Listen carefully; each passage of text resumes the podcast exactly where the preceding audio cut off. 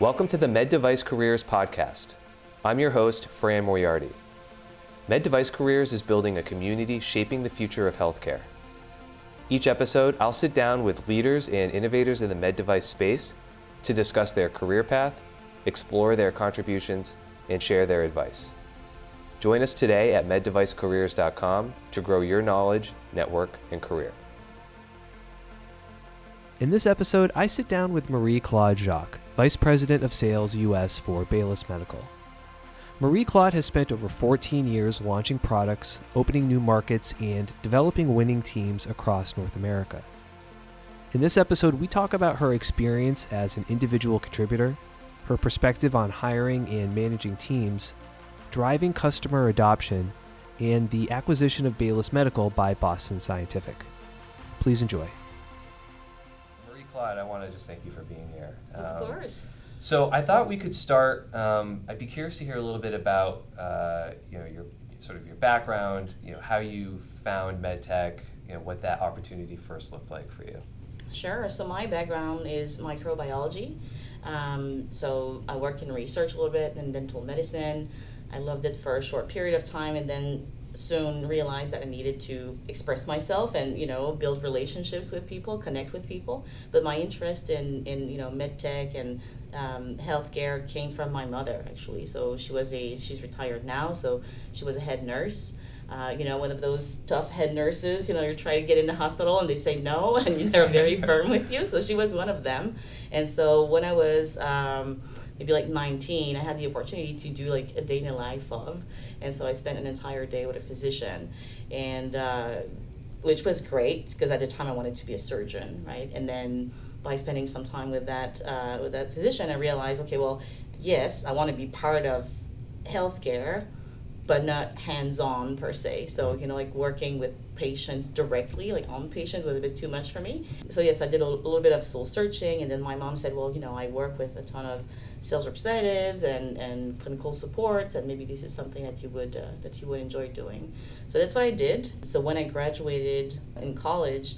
I had different opportunities. So I knew I wanted to work in sales. So I didn't know if it was pharmaceutical or lab equipment or medical device. And at the time, like a pharma position was way more glamorous, right? Like you have like a corporate car and you know budget and, and maybe like comp was also more appealing at the time. So that was it was my goal. And so after graduation, I landed three interviews. So one was uh, with a big pharmaceutical uh, pharmaceutical company, another one with Baylis Medical, and another one for a lab equipment company. And soon, just by talking with the owner of the company, I realized that medical device was more interesting than pharma and so I shifted my interest and you know I started with them right after graduation. And my intention was to stay maybe for two three years right? So it was a really really small company at the time. I thought I'm going to learn and then work for a larger company. And I stayed for 14 years so who does that right? So, so it's been great.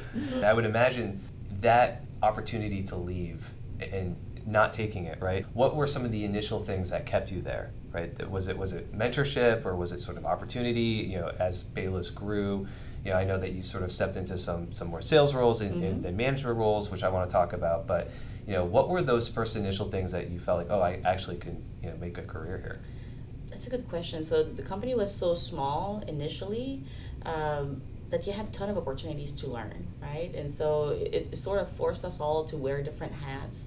And so yes, it was sales, but it was it was also sales and marketing at the time, right? And it was also um, also the HR person. I'm also you know I'm wearing different hats. So I want to say the opportunity to learn and develop um, as a professional. Mhm. Um, the company has been really great to me in that sense, and um, it wasn't always easy because, as you know, in a smaller company, like most of the time, or very often, you don't have the resources, right? So you try to stretch your resources as much as you can up to a point where you say, okay, well, we need to create this role and then hire more people. So it's sort of forced us all to be super creative Right. and flexible, I guess, in our roles. Yeah, and, and so and you've you know you, you've held a variety of roles, but then also you've been in different geographic locations, right? Correct. So was that based on you know an opportunity and you sort of jumped on it, or Yeah, so uh, so I started in the Montreal office. It was under sales and marketing, and then so I did maybe a year and a half there, and then there was an opening on the West Coast, on the Canadian West Coast in Vancouver, So the rep at the time was on maternity leave, which in Canada is a bit longer than in the US, right? So it was a sales position, and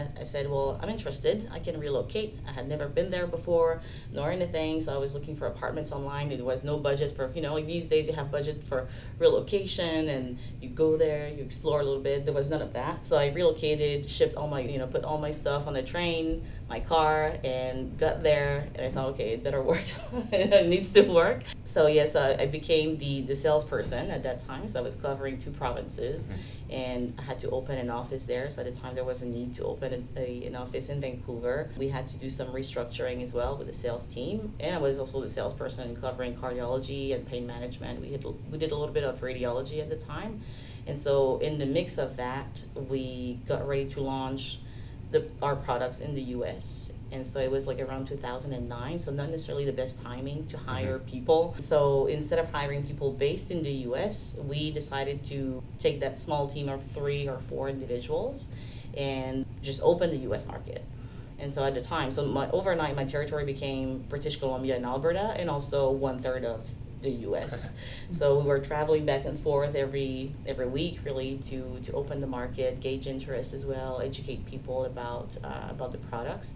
So I did that for, for two years, and um, we started hiring people after that. So you know, I was mentoring people, coaching the team. Then uh, there was an opportunity to move closer to the home office, so in Toronto. So I did that. I learned a lot as well. So I was able to work in collaboration with the other departments, right, like medical education and R and D as well. So it made more sense for me to be to be there. And then eight years ago, we we had to open an office in the US so it was time for us. And so we were looking at different locations. One of them was Boston. And so I moved to Boston 8 years ago and we opened the office. And at the time the intention was to grow the team in Boston as well. And really divide and conquer and have different offices in the U.S. The strategy changed a little bit after that. There were there were great opportunities at Baylis, even if the company was uh, was really small. But you had to be flexible as well and, sure. and you know be willing to relocate and go where the opportunities were. Right. Yeah, I think I mean that's a huge element I, I, I hear consistently is just you know remaining flexible and you know that sort of opens your the, the window of opportunity for you. There's a lot to sort of unpack there. So when you you know, launching products in the U.S., what was what was that experience like? Because I can imagine you know you're stepping into a totally new territory, right? There's no distribution, right? Mm-hmm. There's no maybe existing relationships, so you're really going in and discovering new territory, if you will. So mm-hmm. you know, w- what were some of the things that you learned as like an individual contributor and, and uh, you know to the company and, and whether it's messaging around a product or like you know getting you know making inroads with physicians or with purchasing like you know what was that process like for you? Mm-hmm. so it was tough uh, at the time because we had zero brand recognition right? Like no brand awareness or uh, people didn't know us. The concept was also different like using rf on the septum mm-hmm. was a foreign concept. So we had to educate people as well. Uh, so yeah, it, w- it was challenging for sure and it was really cold calling at, at its best you know? Like we didn't have like fancy databases you know? Like those databases you can purchase uh, we didn't have any of that. So we had like a list of just a few customers we thought were doing left-sided procedures mm-hmm. and that's the way we started and we had great success especially on the west coast thinking around la and san diego. Physicians were really open-minded about using new technologies. It went well. It was slow at first but it went well you know? You would be driving and then looking at you know around you oh there's a hospital there i'm just going to stop by and see if they have like a heart center or you know like in like left-sided procedures yeah. there right so it's really cold calling at its yeah. best right so we're like true hunters and these days you know when i when i sit down with my my sales team and say hey you guys like you need to realize that not that it's easy, right. but it's perhaps a little bit easier than what it used to be, right? Yeah. I think we're they're quite lucky, but um, but in terms of you know like some of the maybe early lessons I learned, uh, I always looked at the business as if it was my own, right? Like really having this entrepreneurial mindset. So it sort of forced me to focus on you know where and when I was allocating you know my time and resources, being creative and finding ways to solve problems instead of just like bringing that issue to you know upper management or whoever it was at the time. Self motivation as well is is important, as I'm sure you you know, right? If if you want to be a successful uh, person in this field, you have to be self motivated. You know, like especially if you work in the field, it's like you have an like a an office environment where you have your your coach or mentor or you know your your boss like cheering you up like every morning. It's you know need to wake up and be motivated. Beyond that, you know, like was thinking about just a recipe for success, right? So I think the the first thing is like the team itself, like making sure you have like a great support and people you can trust. I think it takes a little bit of passion as well, right? Like if you're not passionate about what you do, it's gonna be tough to wake up in the morning and, and make it happen. It takes talent as well. You have to be to master your craft. And maybe just a sprinkle of luck, right? Uh, sure. We all need a little bit of luck at times. yeah yeah, I think that that's, I mean, those are all, I think, hallmarks of, of somebody who's successful in this space. I'm curious to hear a little bit about how you think about, you know, so so all those qualities that you just mentioned, you know, are like you're taking something from zero to one, right? And then as you grow and scale, like maybe that the the things that are going to lead to success maybe evolve or change a little bit. So as you build a you know maybe like a regional team and then more of a, of a, of a national team are there characteristics of people that you look for that may be different than earlier on right? So all those characteristics that you mentioned in like you know going out and hunting and is that sort of the makeup of the team that you're looking for, or are there other things that you're starting to select for based on where the business is at now? Uh, that's a good question. So yeah, so definitely at the time we didn't have a team of clinicals, right? So it was purely salespeople. So of course, like being a good hunter was what we were looking for. But even you know, if I'm thinking about the way it was before versus the way it is now, um, it's always about having the customer in mind you know like if, if you're ready to open a new market and and create new territory like take the time to go meet your customer and say hey what do you need? You know what would be useful to you? Because that's they're the reasons why we're, we're doing this right? So take the time to sit down with them and ask them that, that simple question. They'll appreciate that and once you hire the person um, they will welcome the person a bit more. But for me when i look at the team i think it takes um, it takes like three separate like three different profiles mm-hmm. maybe mm-hmm. right so i think you want to have your more seasoned people who've been in the industry for years they bring you know a ton of knowledge obviously they bring relationships as well a little bit of wisdom as well best practices and then i like to hire people who have been in the industry maybe not in a role like that they want or aspire for, right?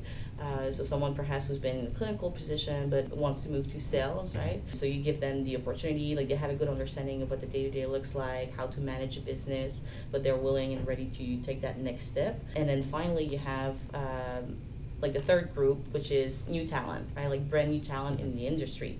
So they come in with a new perspective. They're really hungry to, to make a name for themselves, right? And I know because that's the way I started in the industry, right? Like you have that hunger to, to learn and, and you're moldable as well. And at Baylis, we always, like 30 years, of course, we had our seasoned people, we had our people who worked in the industry for some times, but we always, we kept working on we kept hiring people brand new to industry, new grads, gave us the opportunity to remain connected with, you know, the newest generation of talents. And of course, you know, for medical device companies, I can understand that some could be hesitant to try that model, right? So it's it's riskier. There's a learning curve. Maybe it requires more training and coaching, and that's and I think that's where a program like yours can really help, right? And if you're thinking, especially at this time with the great resigna- resignation and and everything that's happening, we need more people in the in the healthcare industry, and so unless we are willing to uh, let more people in, um, it's not going to be enough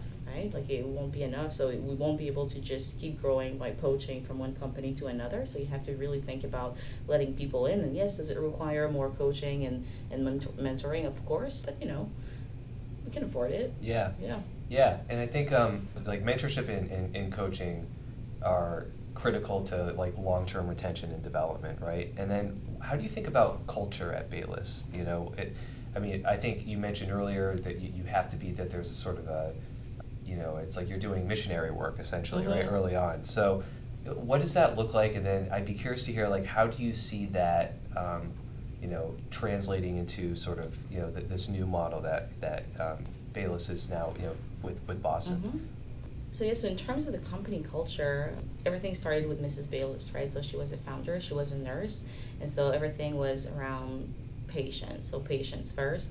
Um, and I think uh, Frank Baylis and then later Kris Shah did a really good job of just making sure that this is what truly guided the company. Of course, you know, P&L and, and margin, of course, that's important as well, right? But but the reason we're here is really for the patient. And then the other thing in terms of, you know, company culture, I think the company did a really good job at was employee development. So you know sometimes companies say some companies say yes employee development is important to us but then when it comes a time to invest time and budget it's a different story right but in the case of Baylis they really allocated time uh, and the resources as well for us to learn on the job and uh, go through courses as well. And um, and I think you know the, the team saw that. I'm thinking as well about uh, you know the, we used to have quarterly sales meetings, and so at those meetings we would have like trainers that would come in for, for half a day, or you know we would make a point to to put trainings in place every quarter for the team for us to get together and learn. So so those two are important. And then uh, you touched on mentoring a little bit. So I had great mentors at Baylis and also outside of the company. What are the things that I do every like two or three years? I, I do a little bit of soul searching, right? Like, am I still happy in my position? Like, where do I want to go? Like, what's the next step for me? And I go through like some sort of informational interviews. So I would reach out to people on LinkedIn, just like cold calling, right? Mm-hmm. People I don't know from small companies, medium sized, large companies in different roles. And I would just ask for 15 minutes of their time. And you would be surprised, you know, people you don't know at all, I have maybe like a 10 to 15% response rate people are willing and ready to you know spend 15 20 minutes with you just you know telling you about their story you know how they got there and and helping you as well. And and from those interviews i i got other mentors as well. It's a, it's a great way to grow your network right? Mm-hmm. and you know you're really doing that market research on like you know getting p- perspectives from a variety of different people. And when you think about your current role now what are some of the strategic you know initiatives that you're focused on so at this time, given the acquisition, it's taking uh, it's taking most of my of my time, right? So we are only two months in the the, the integration, uh, and I'd like to congratulate Chris and Frank Baylis. It was a great transaction, and congratulations to Boston Sci as well. I think it's a nice acquisition for them as well. I think it, we will complement the portfolio really nicely. So my time is is spent a lot on integrating the team and working with my new colleagues. And if you think about how both companies align, right, in terms of the values and mission as well, I think it's a perfect match. Working with Boston Sci will give Baylis global access. We did have access to some markets, like we did, we do have sales forces, you know, in Europe in some countries and distribution channels, but this will really propel like a product line to the next level, right? I'm thinking about joint technology development as well. So we are working on VersaCross, how we can make that work with with Watchman. So that will be interesting mm-hmm. to see in the future. Where uh, we did a few cases in Canada recently. This is not FDA approved just yet, so I'm not sure I can talk about it just yet. But it's going to create like a really nice synergy, I think, in the field. And we've been working with the Boston Sci people, you know, at the field level for years now. Mm-hmm. You know, I remember it was in 2015 when Watchman launched, and at the time we were already in the market with Transeptals, and I think Boston Sci was uh, really realized really quickly that having a precise puncture was helping the procedural outcome. And in other companies that have therapies on the left side realized that as well. So we created great partnerships in the field. There is sort of a top down strategy that's implemented, but it, it seems, you know, from hearing that sort of informs from more of a bottom up relationship driven, you know, outcomes driven experience that, that you had in the field, which is, I, I think, really interesting. So. Mm-hmm you know, uh, one question I like to ask is, you know, if there's um, if there's a something that you're currently reading or a book that you've read in the past that you know has had an impact on you, it could be personally or professionally. Sure. I'm a big reader. I need to like I, I love reading actual books, right? Like I need to like flip the pages. And so yes, of course I, I read my fair share of like John Maxwell books, right, on leadership and everything. There's also the Jeffrey Fox. He he's got that series on how to become. So it's you know those are super short reads. How to become a CEO, how to become a great boss, how to become a rainmaker. Very practical stuff. So I've got two books that I really enjoyed reading recently. So one is more for you know my personal life. So it's a book called Couples That Work, as in not that work as in the relationship is working, as in both individuals in the couple work, mm-hmm. have a job, a full time job, right?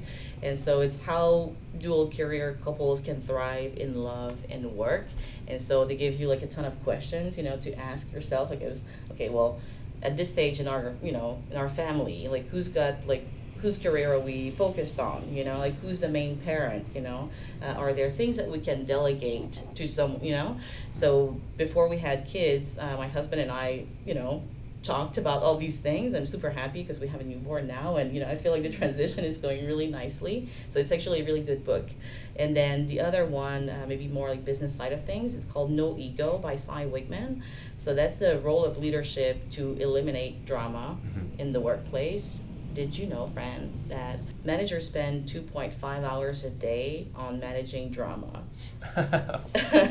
Which is sad, right? Like, think about it. It's like 25% of your day almost that goes in just like managing people's emotion. Of course, it's part of the job, but it's part of the, the like the leadership aspect and people management and all that good stuff. But, you know, how can we eliminate that? So, so this uh, author, uh, Cy, so she's a former therapist and, and now she works on, you know, training leaders on how to eliminate drama yes, we want to give people the opportunity to vent and express themselves, but at the same time, how do we go from, okay, let's stop venting and let's refocus, you know, focus on what great looks like. What would great look like, you know? So yes, it's, it's a great book as well. That's great. Yeah. Yeah. I, I'm gonna, you're gonna have to send me those titles again because I, I think I'm gonna have to read a few of those, especially the one with the couples working. that's an ongoing, uh, yeah, it's a work in progress. So, so I think you know I think we touched on a lot on sort of your perspective on you know what drives success in this space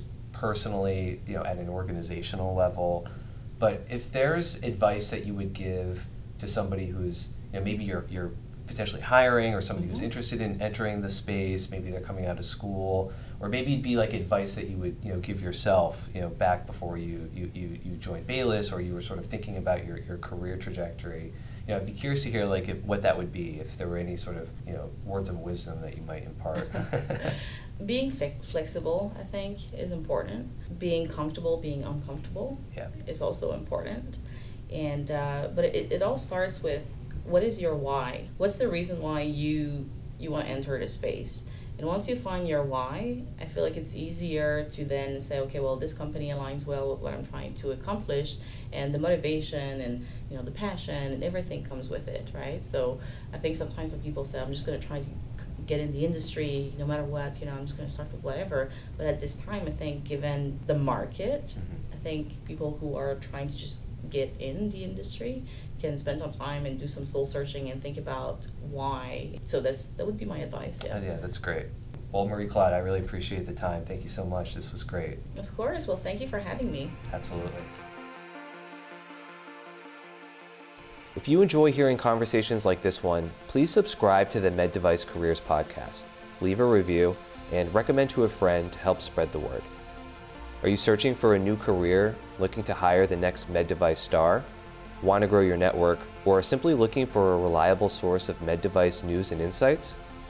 Med Device Careers is creating a platform for professional development and opportunity, cultivating growth through engaging content and conversations, and connecting med device professionals across the globe. Go to meddevicecareers.com and create a profile today. You can also follow Med Device Careers on all social platforms and I can also be found on Twitter at PacedBeat or on LinkedIn, where I'll share what I'm reading and learning as I continue to grow my own career. Thanks again.